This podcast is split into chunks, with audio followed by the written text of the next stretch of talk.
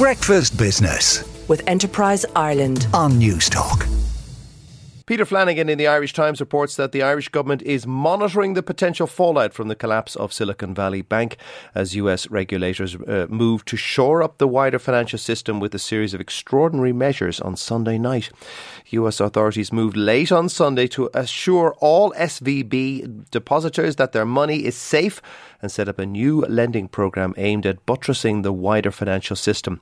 The moves comes 2 days after the lender collapsed into receivership in the biggest bank failure in the United States in more than a decade. The Federal Deposit Insurance Corporation began an auction of SVB assets over the weekend, and a winning bid could be announced before business opens on Monday afternoon. Here, the Department of Finance is monitoring developments, and we'll have a lot more on this story shortly. Alan Healy in the Irish Examiner reports that the downturn across Ireland's construction sector stabilised in February on the back of growth in new orders, despite continuing difficulties within the housing sector and a surprise slump in inflation. The proportion of construction companies saying that they expect to be busier in 12 months' time is at its highest level in more than a year, as builders registered strong employment growth and the first uptick uptick in input buying since May, according to BNP Paribas Construction Activity Index.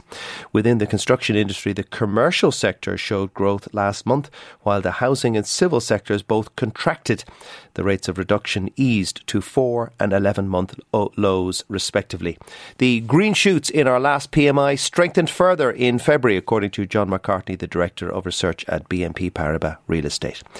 Joe Brennan in the Irish Times reports that the European Union's highest court is set to hold a hearing at the end of May on the European Commission's last ditch bid to make Apple pay Ireland more than 13 billion euro of taxes, which would ha- pave the way for a final ruling in the world's biggest ever antitrust case.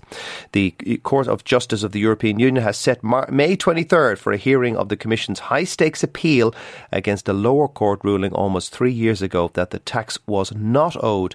A spokesman spokesman for the Department of Finance confirmed that it had been notified of the date. Breakfast Business with Enterprise Ireland on Newstalk.